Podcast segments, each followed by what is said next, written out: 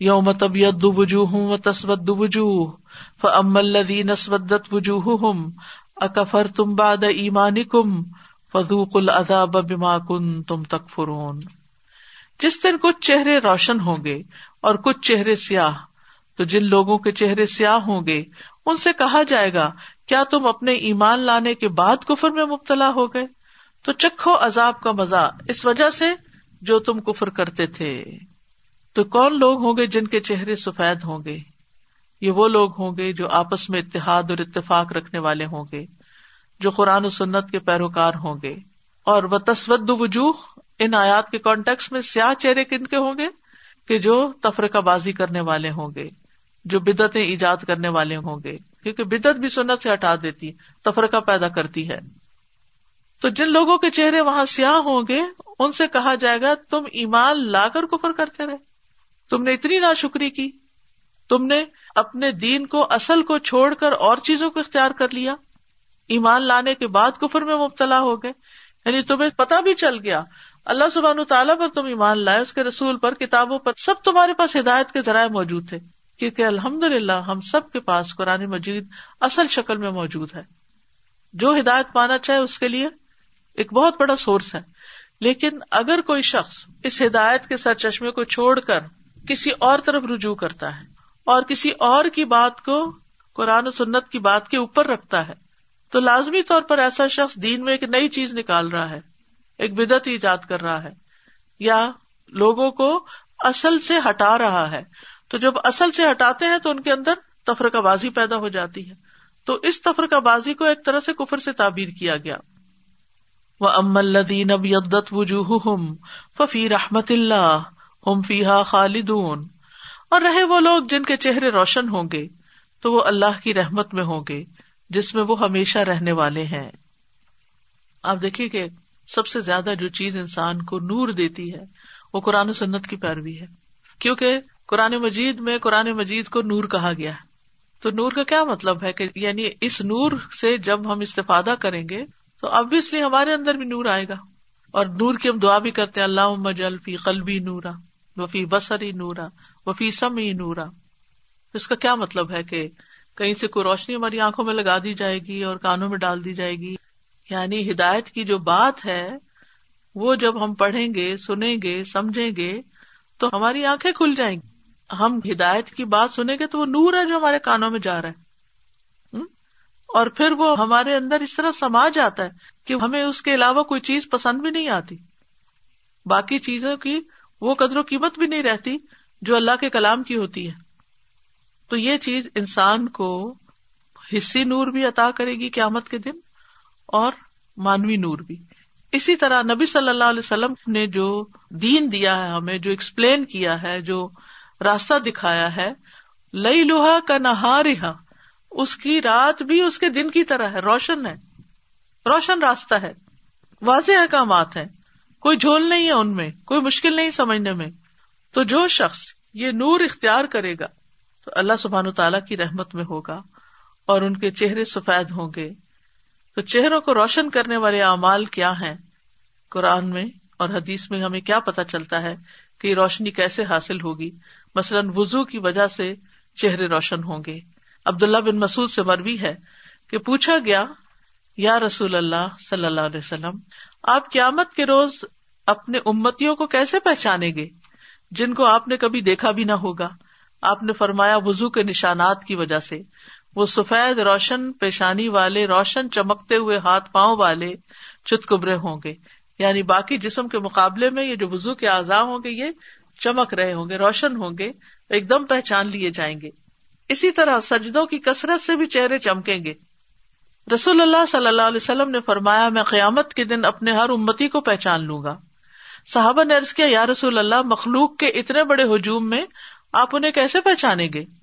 آپ نے فرمایا، یہ بتاؤ، اگر تم کسی استبل میں داخل ہو جہاں کالے سیاہ گھوڑے بندھے ہوئے ہوں اور ان میں ایک گھوڑے کی پیشانی روشن چمکدار ہو اور سفید ہو، تو کیا تم اس سے دوسرے گھوڑوں کے اندر سے پہچان لو گے انہوں نے جواب دیا، کیوں نہیں؟ آپ نے فرمایا، اسی طرح اس دن میرے امتیوں کی پیشانیاں سجدوں کی وجہ سے روشن اور وزو کی وجہ سے ان کے آزاد چمک رہے ہوں گے۔ پھر اسی طرح احادیث کو سن کر آگے پہنچانے والے کے چہرے پر رونق ہوگی۔ آپ صلی اللہ علیہ وسلم نے دعا دی، ندر اللہ امرا ان سم امنا حدیث فبل فرب مبلغ ان احفظ سام ان اللہ اس شخص کو تر و تازہ رکھے جس نے ہماری کوئی بات سنی، پھر اسے دوسروں تک پہنچا دیا۔ بعض اوقات جسے حدیث پہنچائی جاتی ہے، وہ براہ راست سننے والے سے زیادہ یاد رکھنے والا ہوتا ہے۔ یعنی جس کو انڈائریکٹ واسطے سے کوئی چیز آتی ہے، اس کو بعض اوقات زیادہ قدر ہوتی ہے۔ اسی طرح اللہ کی خاطر باہم ملاقات کرنے والے، باہم محبت کرنے والوں کے چہرے منور ہوں گے، روشن ہوں گے۔ پیچھے ہم پڑھ چکے ہیں کہ وا تسیم بحب اللہ جمین ولا تفر رکھو اور پھر یہ کہ وہ کن تم آدا انف اللہ بین کم تو اللہ نے دلوں کے اندر الفت ڈالی، اللہ کی کتاب کی وجہ سے، دین کی وجہ سے۔ تو جو شخص بغیر کسی دنیا کے لالچ کے دین کی وجہ سے کسی سے محبت کرتا ہے، اللہ کی خاطر کسی سے محبت کرتا ہے، تو ایسے لوگوں کو بھی یہ روشنی میسر آئے گی۔ ابو مالک اشری کہتے ہیں کہ رسول اللہ صلی اللہ علیہ وسلم نے فرمایا، اے لوگو، سن لو، ذہن میں محفوظ کر لو اور جان لو۔ اللہ جل کے کچھ بندے ایسے بھی ہیں جو امبیا یا شہدا تو نہ ہوں گے، لیکن ان کے بلند مرتبے اور ان کے اللہ سے قریب ہونے کی وجہ سے امبیا اور شہدا ان پر رش کریں گے۔ حیران ہو رہے ہوں گے کہ یہ کیا عمل ہے ان کا کہ جس کی وجہ سے ان کو اتنا تقرب حاصل ہوا ہے۔ اور اتنا بلند مرتبہ ملا ہے۔ یعنی امبیا کو تو پتا ہے وہ نبی ہے تو اس وجہ سے انہیں خاص مقام دیا گیا۔ شہدا کو پتا ہے کہ انہوں نے اللہ کی راہ میں جان دی، تو اللہ نے ان کو یہ مقام دیا۔ یعنی لیکن ان کا کیا عمل ہے؟ ان کو یہ سب کچھ کہاں سے ملا؟ اس پر سب سے آخر میں بیٹھے ہوئے ایک دیہاتی نے گٹنوں کے بل جک کر اور اپنے ہاتھ سے نبی صلی اللہ علیہ وسلم کی طرف اشارہ کر کے عرض کیا، یا رسول اللہ، جو امبیا اور شہدا نہ ہوں گے، لیکن ان کے بلند مرتبے اور اللہ کے قریب ہونے کی وجہ سے امبیا اور شہدا بھی ان پہ رش کریں گے۔ اس کو ہم پر واضح کر دیجیے یعنی ان لوگوں کے اوساف ہم سے بیان کر دیجیے ان کا ہولیا بتا دیجیے کیونکہ شوق لگ گیا نا کہ ہم بھی وہ بن جائیں۔ نبی صلی اللہ علیہ وسلم اس دیہاتی کا سوال سن کر خوش ہو گئے۔ اور آپ نے فرمایا، یہ نامعلوم لوگوں میں سے کچھ لوگ ہوں گے۔ یعنی کوئی بہت پرومیننٹ ہستیاں نہیں ہوں گی۔ نامعلوم لوگ ہوں گے جو قبیلوں سے نکلے ہوں گے۔ ان کے درمیان کوئی قریبی رشتے داری نہ ہوگی۔ وہ اللہ کی وجہ سے ایک دوسرے سے محبت کرتے ہوں گے اور اللہ کی رضا کے لیے ایک دوسرے سے اخلاص کا مظاہرہ کرتے ہوں گے۔ ایک دوسرے کے لیے سنسیئر ہوں گے۔ قیامت کے دن اللہ ان کے لیے نور کے ممبر رکھے گا اور انہیں ان پر بٹھائے گا۔ ان کے چہرے نورانی کر دے گا۔ ان کے کپڑے نور کے ہوں گے۔ قیامت کے دن تمام لوگ خوف زدہ ہوں گے۔ لیکن وہ خوف زدہ نہ ہوں گے۔ یہ وہ اولیا اللہ ہوں گے جن پر نہ کوئی خوف ہوگا، نہ وہ غمگین ہوں گے۔ یعنی پھر وہی بات یاد رکھے وا تسم بحب اللہ جمیان اللہ کی خاطر، اللہ کے دین کی خاطر اکٹھے ہوئے۔ کسی رشتے داری یا کسی جاب یا کسی کام کے لیے نہیں۔ دین نے ان کو اکٹھا کیا۔ اور دین کی وجہ سے انہیں ایک دوسرے سے محبت ہوئی۔ باقی سب چیزیں پیچھے رہ گئی کون کس قبیلے سے ہے، کتنا مالدار ہے، کتنے اس کے بچے ہیں، اس سے انہیں غرض ہی نہیں۔ کہ وہ کہاں سے آتے ہیں؟ وہ کون ہے وہ صرف اس لیے ان سے محبت کرتے ہیں اور ان سے اخلاص کا مظاہرہ کرتے یعنی ان کو دھوکہ نہیں دیتے۔ ان کی خیر خائی کرتے ہیں، اور یہ خیر خائی بھی کتنی ضروری ہے نا؟ یعنی ان سے لیے دیے نہیں رہتے، ٹھیک ہے، تمہیں کچھ حاصل ہوتا ہے، تم ٹھیک ہو تو ٹھیک ہو، نہیں ہو تو نہیں۔ نہیں، ایک دوسرے کی کیئر کرنے والے ہیں۔ تو ایسے لوگ قیامت کے دن ان کے چہرے بھی نورانی ہوں گے اور امبیا اور شہدا ان پہ رش کر رہے ہوں گے۔ اصل میں یہ اتنا بڑا ثواب کیوں بتایا گیا؟ اس کی وجہ یہ ہے کہ جب انسان ایسے لوگوں کے ساتھ ملتا ہے تو اس کا ایمان مضبوط ہوتا ہے۔ اللہ کی محبت میں اضافہ ہوتا ہے۔ اس کی سستی اور کاہلی دور ہوتی ہے۔ وہ ایک دوسرے کو دیکھ کر انسپائر ہوتا ہے اور اس کے کام کرنے کا جذبہ آگے بڑھتا ہے اور اگر کوئی پیچھے رہنے لگتا ہے پکڑ کے اس کو کھینچ لیتے ہیں۔ تو اس طرح ان کی زندگی زیادہ بہتر طور پر اللہ کی اطاعت میں گزرتی ہے۔ تو پھر قیامت کے دن اللہ تعالیٰ ان کو اپنے قریب بھی کرے گا اور ان کو نور بھی عطا کرے گا۔ پھر اسی طرح اللہ کے راستے میں موت آنے والوں کے چہرے بھی سفید ہوں گے۔ انس رضی اللہ عنہ سے مروی ہے کہ ایک سیاہ فام شخص نبی صلی اللہ علیہ وسلم کے پاس آیا اور ارض کیا اللہ کے رسول، میں سیاہ فام، گندی بو والا بدسورت آدمی ہوں۔ نہ میرے پاس کوئی مال و دولت ہے۔ اگر میں نے ان کافر لوگوں سے لڑائی کی اور مارا گیا تو میں کہاں ہوں گا؟ یعنی اگر میں اللہ کے راستے میں جان دے دوں تو کہاں ہوں گا؟ آپ نے فرمایا جنت میں ہو گئے۔ بس وہ لڑا اور مارا گیا۔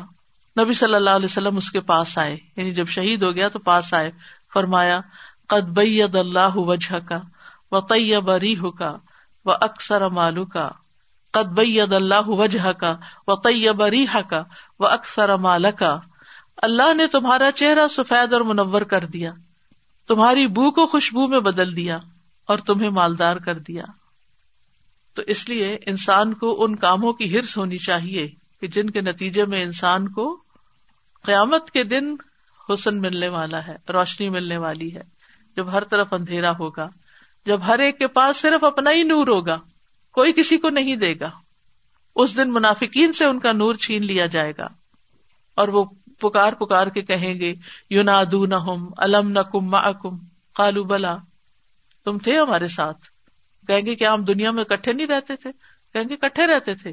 لیکن تم نے پھر وہ نہیں کیا جو تمہیں کرنا چاہیے تھا۔ ارجی ابرا کم فل تمسو نورا۔ پھر فرمایا تل کا آیات اللہ نتلوحا علیہ کا بالحق وم اللہ یرید ظلم للعالمین۔ یہ اللہ کی آیات ہیں جنہیں ہم آپ پر حق کے ساتھ پڑھ رہے ہیں۔ اور اللہ جہان والوں کے ساتھ کسی ظلم کا ارادہ نہیں کرتا۔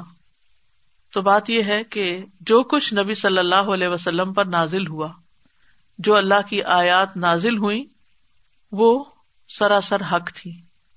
یعنی جو آیات پہلے گزر چکی، اور ان میں وہ آیات بھی ہیں جن میں اللہ نے مومنوں کے اجر و ثواب اور کافروں کے عذاب کو بیان کیا۔ اور اسی طرح دیگر چیزوں کی جو خبریں دی جو ماضی کے بارے میں دی یا مستقبل کے بارے میں دی یا جو احکامات دیے، تو وہ سارے کے سارے برحق ہیں۔ درست ہیں، سچ ہیں۔ اور پھر یہ وہ آیات ہیں، ہم آپ کو اس سچائی کے ساتھ پڑھ کر سناتے ہیں جو حقیقت کے مطابق ایک معنی یہ بھی کیا گیا، حق کے ساتھ پڑھ کے سناتے ہیں۔ اور وہ اپنی خبروں میں سچی ہیں اور اپنے احکام میں انصاف پر مبنی ہے وہ اللہ یرید ظلم عالمین اور اللہ جہان والوں پر ظلم نہیں کرتا۔ ظلم جو ہے ایک بڑا وسیع معنی رکھتا ہے، جس کا اپوزٹ عدل ہے۔ اللہ تعالیٰ عادل ہے، ظالم نہیں ہے۔ اللہ تعالیٰ ایسے کام ہرگز نہیں کر سکتا جس میں ظلم کا شائبہ تک پایا جائے۔ مثلاً، وہ کسی مستحق کے رحمت کو سزا دے دے، وہ ایسا نہیں کرے گا۔ یا زیادہ اجر کے مستحق کو تھوڑا اجر دے دے، یا کم سزا کے مستحق کو زیادہ سزا دے دے، وغیرہ وغیرہ۔ ایسی سب باتیں اس کے عدل کے منافی ہیں۔ وہ ایسا کبھی بھی نہیں کرے گا کہ جس کا تھوڑا حق بنتا ہے، اس کو زیادہ دے دے۔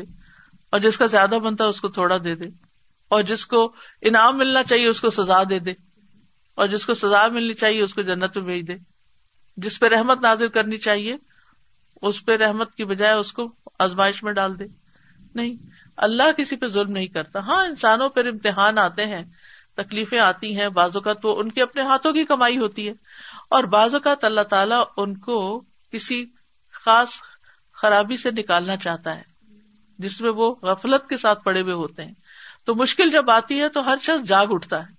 آپ نے دیکھو اگر کہ تکلیف دہ خواب بھی آ رہا ہو تو آپ جاگ جاتے ہیں۔ حالانکہ جاگنے کی کوئی ریزن نہیں ہوتی۔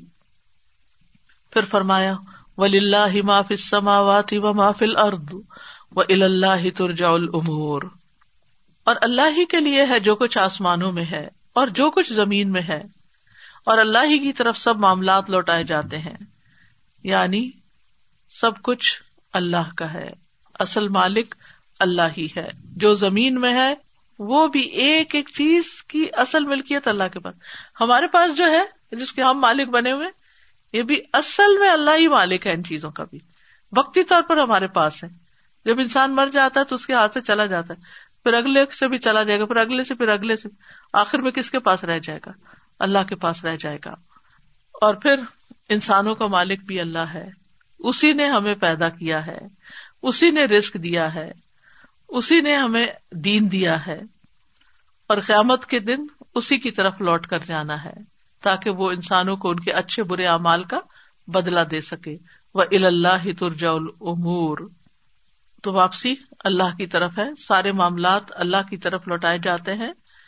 یعنی بندوں کے جتنے بھی کام ہوتے ہیں، ان میں اللہ تعالیٰ اپنی مرضی سے تصرف کرتا ہے۔ تقدیر بھی اسی نے بنائی ہے اور تقدیر کے اندر کوئی تبدیلی کرنا تو وہ بھی وہی کرتا ہے۔ دنیا کا حاکم بھی وہی ہے اور آخرت کا حاکم بھی وہی ہے۔ تو اس لیے ہم سب کو عیسائیت سے کیا سیکھنا چاہیے کہ ہم اللہ کی طرف رجوع کریں۔ اور قیامت والے دن بھی لوگ اللہ کی طرف رجوع کریں گے تاکہ اللہ ان کو ان کے اعمال کا بدلا دے۔ اگر اچھے اعمال ہو تو اچھا بدلا دے گا اور اگر برے اعمال ہو تو برا بدلا دے گا۔ پھر فرمایا کن تم خیر امت اخرجت لناس تمرون بل معروف و تن انل من کر و تو امن بلّہ ولو آمن اہل الکتاب لکان خیر الحم منہم المؤمنون و اکثر الفاسقون تم بہترین امت ہو جو لوگوں کی رہنمائی کے لیے نکالی گئی ہے۔ تم نیکی کا حکم دیتے ہو اور برائی سے روکتے ہو اور تم اللہ پر ایمان رکھتے ہو۔ اور اگر اہل کتاب بھی ایمان لے آتے تو یہ ان کے حق میں بہتر ہوتا۔ ان میں سے کچھ مومن ہے مگر ان کی اکثریت فاسق ہے۔ تو اللہ کے نزدیک سب سے بہتر اور باعزت امت کون سی ہے؟ امت مسلمہ۔ اور یہاں امت مسلمہ کو خطاب ہے۔ رسول اللہ صلی اللہ علیہ وسلم نے فرمایا، بے شک تم نے ستر امتوں کی تعداد کو پورا کیا یعنی ستر امتوں والا کام کیا۔ تم سب سے آخر میں آئے ہو، لیکن تم ان میں سب سے بہتر ہو اور اللہ کے نزدیک سب سے زیادہ باعزت ہو۔ تو اس کی بنیادی وجہ کیا ہے؟ کیوں یہ بہترین ہے اور کب بہترین رہے گی اور کب بہترین شمار ہوگی؟ جب یہ لوگوں کے حق میں بہترین ہوگی، لوگوں کو فائدہ پہنچائے گی۔ کن تم خیر امتن اخرجت لناس یعنی تمہیں سب لوگوں میں سے اس لیے بہترین ہونے کا درجہ دیا گیا کیونکہ تم لوگوں کو اسلام کی طرف بلاتے ہو اور تمہاری وجہ سے وہ ہدایت قبول کر لیتے ہیں، اسلام قبول کر لیتے ہیں۔ تو جس شخص کو یہ بات پسند ہو کہ وہ بہترین امت میں سے بن جائے، تو اسے اس کے بارے میں اللہ کی عائد کردہ شرائط کو پورا کرنا چاہیے۔ اور وہ کیا ہے یعنی کہ باقی ایمان، عبادات وغیرہ کے ساتھ ساتھ، امر بال معروف اور نہیں انل منکر کیونکہ اہل کتاب نے یہ کام نہیں کیا تھا۔ تو اس لیے اللہ تعالیٰ نے ان پر لانت بھیجی تھی۔ لو ان اللہ زین کفر بنی اسرائیل اللہ لسان داود و عیس ابن مریم۔ حضرت داود علیہ السلام کی زبان سے اور عیسی علیہ السلام کی زبان سے ان پہ لانت بھیجی گئی۔ اس کی وجہ بھی یہی بتائی گئی کہ وہ امر بال معروف اور نہیں انل منکر نہیں کرتے تھے۔ تو اچھا امتی بننے کے لیے ہمیں کیا کرنا ہے؟ امر بال معروف اور نہیں انل منکر کرنا ہے۔ معروف بنیادی طور پر ہر اس کام کو کہتے ہیں جس کا کرنا معروف ہو، جانا پہچانا ہو، کوئی عجیب انوکھا نہ ہو، اور وہ کام اچھا اور بہتر سمجھا جاتا ہو۔ اور اللہ پر ایمان لانے والوں کے نزدیک وہ کام برا نہ سمجھا جائے۔ یعنی جس کا کرنا معروف ہو یعنی نون ہو بیسٹ پریکٹس جو ہوتی ہیں، اور لوگ بھی اس کو اچھا سمجھے۔ اور لوگوں کے نزدیک اس کو برا نہ سمجھا جائے۔ وہ معروف ہوتا ہے۔ اور قرآن میں یہ لفظ بہت دفعہ استعمال ہوتا ہے۔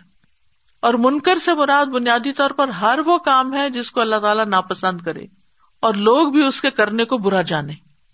اسی لیے اللہ کی نافرمانی کے کاموں کو منکر کہا جاتا ہے۔ کیونکہ اللہ پر ایمان لانے والے بھی اس کو برا سمجھتے ہیں اور اس کے ارتقاب کو سنگین خیال کرتے ہیں۔ تو اسلام کے دیگر ارکان کی طرح امر بال معروف اور نہیں انل منکر بھی ایک فریضہ ہے، ایک فرض رکن ہے۔ نبی صلی اللہ علیہ وسلم نے ایک حدیث میں فرمایا، اسلام کے آٹھ حصے ہیں۔ نمبر ایک اسلام، نمبر دو نماز، نمبر تین زکوٰۃ، نمبر چار روزہ، نمبر پانچ حج بیت اللہ، نمبر چھ امر بال معروف نمبر سات نہیں انل منکر اور نمبر آٹھ جہاد فی سبیل اللہ۔ اور آخر میں آپ نے فرمایا، وہ شخص ناکام و نامراد ہو جس کے لیے کوئی بھی حصہ نہ ہو، جس کے لیے کوئی بھی حصہ نہ ہو۔ یعنی وہ ان کاموں میں سے کچھ بھی نہ کرتا ہو۔ صورت توبہ میں مومنوں کی صفت بتائی گئی ہے ول مومنون اول مومنات باد اولیا اباد یا امرون بال معروف و انل من کر اور مومن مرد اور مومن عورتیں ان کے بعض بعض کے دوست ہیں۔ وہ نیکی کا حکم دیتے ہیں اور برائی سے منع کرتے ہیں۔ تو مومن مرد اور مومن عورتیں بھی۔ یعنی صرف مردوں کا کام نہیں ہے بلکہ عورتوں کو بھی یہ کرنا ہے اور آپس میں تعاون بعض۔ اولیا اباد بات یہ ہے کہ یہ ضروری کیوں ہے؟ یہ اس لیے کہ جس طرح ایک گھر کی صفائی میں ہر چیز کو اپنی جگہ پہ رکھنا اور چھوٹی چھوٹی چیزوں کو بھی کیئر کرنا، کوئی بڑی خرابی کو دور کرنا، چھوٹی سی خرابی بھی دور کرنا۔ تو اگر انسان ان چیزوں کو یعنی مثلاً ایک گھر ہی کی مثال لیں اگر انسان گھر کو مینٹین نہیں کرتا تو کیا ہوتا ہے؟ گندا بھی ہو جاتا ہے اور پھر چھوٹی خرابی بہت بڑی۔ مثلاً سنک اگر تھوڑا سا بند ہو رہا ہے اور اگر آپ اس کو کھولتے نہیں ہے تو کیا ہوگا؟ بلاک ہو جائے گا اوور فلو ہو جائے گا۔ تو اسی طرح اگر چھوٹی برائی آپ نہیں روکیں گے تو اس سے کیا ہوگا؟ وہ بڑھتی جائے گی، بڑھتی جائے گی، حتیٰ کہ سب کو لپیٹ میں لے لے گی۔ کسی وبا کو کیوں روکا جاتا ہے؟ چاہے وہ تھوڑے لوگوں کے اندر ہی کیوں نہ ہو۔ تاکہ پھیلے نہیں۔ اگر آپ کے نہیں، اتنا چھوٹا سا تو وائرس اس نے کیا کرنا ہے؟ لیکن کیوں روکتے ہیں؟ کیوں منع کرتے ہیں؟ جو بھی احتیاطی تدابیر ہیں، ان کو اختیار کیوں کرنے کو کہتے ہیں؟ تاکہ بڑے پیمانے پہ نہ پھیل جائے۔ جب کوئی برائی بڑے پیمانے پہ پھیل جاتی ہے تو وہ آؤٹ آف کنٹرول ہو جاتی ہے۔ اور اس کا نتیجہ یا اس کے اثرات جو ہیں، وہ پھر صرف اس انسان تک نہیں رہتے جو برا کر رہا ہوتا ہے۔ وہ اس کے آس پاس کے ماحول کو بھی گندا کرتے ہیں اور پھر وہ ایک گھر سے نکل کے دوسرے اور پورے معاشرے کے اندر وہ خرابی پیدا ہو جاتی ہے اور مشکل پیدا ہو جاتی ہے۔ حضرت عائشہ کہتی ہے کہ ایک مرتبہ رسول اللہ صلی اللہ علیہ وسلم تشریف لائے تو مجھے آپ کے چہرے سے محسوس ہوا کہ آپ کی طبیعت میں کچھ گٹن ہے۔ بس آپ نے وزو کیا اور کسی سے بات کیے بغیر واپس چلے گئے۔ میں نے حجروں کے قریب ہو کر سنا تو آپ یہ فرما رہے تھے، اے لوگو بے شک اللہ و فرماتا ہے کہ نیکی کا حکم دو اور برائی سے منع کرو۔ اس سے پہلے کہ تم مجھے پکارو اور میں تمہاری دعائیں قبول نہ کروں۔ تم مجھ سے سوال کرو اور میں تمہیں کچھ عطا نہ کروں۔ اور تم مجھ سے مدد مانگو اور میں تمہاری مدد نہ کروں۔ اور اس کام کے کرنے کا اجر کیا ہے؟ اب حرارا کہتے ہیں کہ رسول اللہ صلی اللہ علیہ وسلم نے فرمایا، جس شخص نے ہدایت کی طرف دعوت دی، خیر کی طرف دعوت دی، نیکی کی طرف دعوت دی اسے اس ہدایت کی پیروی کرنے والوں کے اجر کے برابر اجر ملے گا اور ان کے اجر میں کوئی کمی نہ ہوگی۔ اور جس شخص نے کسی گمراہی کی دعوت دی، اس پر اس کی پیروی کرنے والوں کے برابر گنا کا بوجھ ہوگا اور ان کے گناہوں میں کوئی کمی نہ ہوگی۔ یعنی ہر ایک سزا بھگتے گا اور یہ سب کے حصے کی سزا بھگتے گا۔ جس نے برائی کی طرف بلایا، پھر فرمایا لئی ادر کم اللہ ادا و قاتل کم یو ولو کم الدبار تم ملا سرون وہ تمہیں ہرگز نقصان نہیں دے سکتے، سوائے کچھ ازیت دینے کے۔ اور اگر وہ تم سے جنگ کریں گے، تو تم سے پیٹ پھیر جائیں گے، پھر وہ مدد نہ کیے جائیں گے۔ یعنی اہل کتاب کی طرف اشارہ ہے کہ اہل کتاب تمہارا کچھ زیادہ نہیں بگاڑ سکتے۔ زیادہ سے زیادہ کیا کریں گے؟ کوئی برا بھلا کہیں گے، گالی گلوچ کریں گے، تمہارے خلاف سازشیں کریں گے، غلط پروپیگنڈا کریں گے، اور اسی طرح کے ستانے کے دوسرے کام کریں گے۔ لیکن یہ سب کیا ہے؟ صرف زبانی ازیتیں ہی ہوگی اور اگر تم سے وہ جنگ کریں گے، جیسا کہ ہم دیکھتے ہیں کہ نبی صلی اللہ علیہ وسلم کے زمانے میں یہود جو تھے، ان کو مدینہ سے نکالا گیا۔ بنو قینقاہ کو جب آپ نے کہا کہ نکل جاؤ، تو انہوں نے کہا کہ آپ اہل بدر کی بات کرتے ہیں۔ جو قریش آئے تھے، وہ لڑنے کا فن نہیں جانتے تھے۔ اگر ہمارے سے واسطہ پڑے گا تو ہم آپ کو بتائیں گے، کیونکہ ہم اسلحے والے لوگ ہیں۔ تو ان کو اپنے اسلحے کی کثرت پہ بڑا مان تھا۔ لیکن نبی صلی اللہ علیہ وسلم کے کہنے کا ایسا روپ تھا کہ وہ مدینہ چھوڑ گئے۔ تو بات یہ ہے کہ نبی صلی اللہ علیہ وسلم اور صحابہ کو تسلی دی جا رہی ہے کہ آپ ان کی مخالفت کی پرواہ نہیں کریں۔ ہوتا یہ ہے کہ جب انسان دین کا کوئی کام کرتا ہے نا، تو اس کو یہ توقع ہوتی ہے کہ جو دین والے وہ میرا ساتھ دیں گے۔ لیکن بعض اوقات دین والے ہی زیادہ مخالفت شروع کر دیتے ہیں۔ کیونکہ باقی لوگوں کو تو دین کی اتنی سمجھ نہیں ہوتی اور نہ ہی ان کو اس کی کوئی پرواہ ہوتی کہ کون کیا کر رہا ہے۔ لیکن جو دین والے ہیں، جو اپنے آپ کو دین ہی سمجھتے ہیں، وہی مخالفت شروع کر دیتے ہیں۔ تو اس پر تسلی دی جا رہی کہ اہل کتاب کتاب والے ہیں، پڑھے لکھے لوگ ہیں، اپنے دین کو جانتے ہیں، لیکن حسد اور ایسی دوسری خرابیوں کی وجہ سے وہ تمہارے دین میں آنے کو پسند نہیں کرتے، بلکہ یہ چاہتے ہیں تم نکل جاؤ اس سے۔ اور ان کی انسیکیورٹیز جو ہیں، ان کی وجہ سے وہ تمہاری مخالفت کر رہے ہیں۔ جبکہ ان کی یہ مخالفت تمہیں کوئی نقصان نہیں دے گی۔ اور اس سے کتنی زیادہ تسلی ہو جاتی ہے نا۔ اور اس میں ہے کہ اللہ ادا سوائے ازیت کے۔ اور یہ ازیت کیا ہے؟ زبانی باتیں۔ جیسے صورت عال عمران میں ہی آتا ہے لطب لبن نفی ام و انفسکم و لتسم من الزین اوت الکتاب امن قبل کم و من الزین اشرک ادن کثیرا۔ و ان تصبر و تتقوف ان نظال من نظم العمور یقیناً تم اپنے مالوں اور اپنی جانوں میں ضرور آزمائے جاؤ گے۔ اور یقیناً تم ان لوگوں سے جنہیں تم سے پہلے کتاب دی گئی اور ان لوگوں سے جنہوں نے شرک کیا، ضرور بہت سی ایزا سنو گے۔ اور اگر تم صبر کرو اور متقی بنو، تو بلا شبہ ہمت کے کاموں میں سے ہے۔ یہ بڑی خوبصورت بات ہے کہ انسان کو جب بھی مخالفت کا سامنا ہو، تو وہ صبر کرے، نمبر ایک، اور نمبر دو تقوا کی روش اختیار کرے۔ یہ صبر اور تقوا کیا ہے؟ کہ مثلاً اگر کوئی آپ کو گالیاں دے رہا ہے، آپ کو کوئی گمراہ کرار دے رہا ہے، آپ کو کوئی جہنمی بتا رہا ہے، آپ کو کوئی دین سے نکل جانے والا بتا رہا ہے، تو پھر ان کی باتوں کو بہت سنجیدگی سے نہ لیں۔ مجھے حیرت ہوتی ہے ان لوگوں پر جو کسی کی بات سن کے اتنا بڑا اٹھتے ہیں کہ لڑنے مرنے پہ تیار ہو جاتے ہیں اور بازو کو بہت بڑا نقصان کرتے سامنے والے شخص نے تو ایک بات ہی کہی ہوتی ہے اور یہ جوتا اٹھا لیتے ہیں اس کے جواب میں۔ تو اس جواب میں پھر اس سے بڑی مصیبت آتی ہے۔ تو حل کیا ہے؟ حل یہ ہے کہ انسان ایسی باتوں کو زیادہ امپورٹینس نہ دے، افواہوں کو زیادہ امپورٹینس نہ دے، دل پریشان کرنے والی خبروں کو زیادہ امپورٹینس نہ دے۔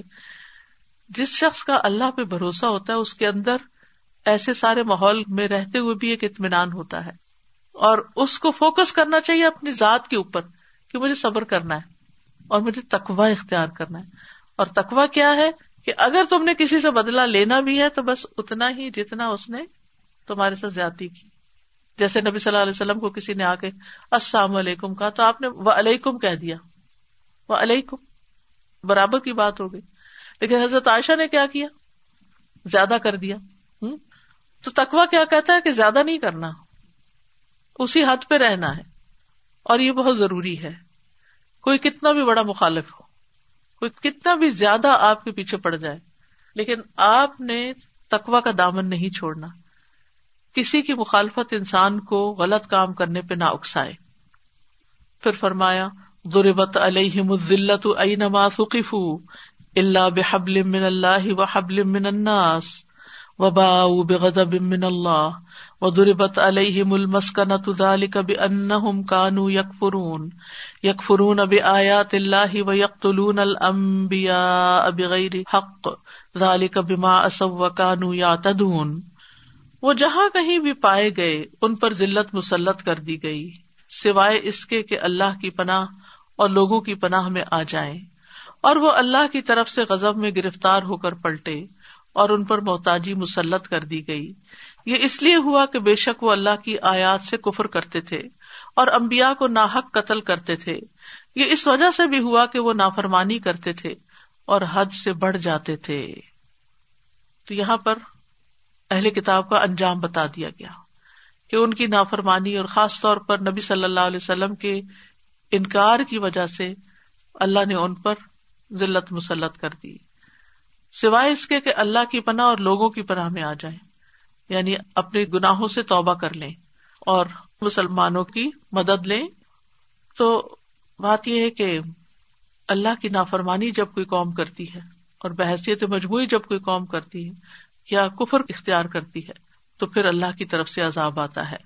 اور اللہ سبحان تعالیٰ رسی دراز کر دیتا ہے اور موقع دیتا ہے کہ بندہ پلٹے، واپس آ جائے، لوٹے۔ لیکن جب انسان لوٹتا نہیں، تو پھر ایک وقت ضرور آتا ہے کہ جب اللہ تعالیٰ رسی کھینچ لیتا ہے۔ یہاں پر کہا تو ان کو جا رہا ہے، اہل کتاب کو۔ لیکن سب کے لیے اس میں نصیحت ہے کہ اللہ کی آیات سے انکار، نافرمانی اور زیادتی نہیں کرنی چاہیے، کیونکہ یہ سزاؤں کا سبب بنتی ہے اور اسی کے نتیجے میں انسان نہ صرف یہ کہ آخرت میں، بلکہ دنیا میں بھی اللہ کی ناراضگی کا شکار ہوتا ہے۔ کیونکہ یہاں اللہ تعالیٰ نے وجہ بھی بتا دی کانو یک فرون اب آیات اللہ، کہ وہ اللہ کی آیات کا انکار کرتے تھے۔ وہ یکلون المبیا بغیر حق، بغیر کسی وجہ کے نبیوں کو قتل کر دیتے۔ ظال کا بیما اصو یہ اس وجہ سے کہ انہوں نے نافرمانی کی وہ کانو یا تدون اور وہ حد سے بڑھ جاتے تھے۔ تو یہ وجہ ہے کس کی؟ ذلت کی رسوائی کی۔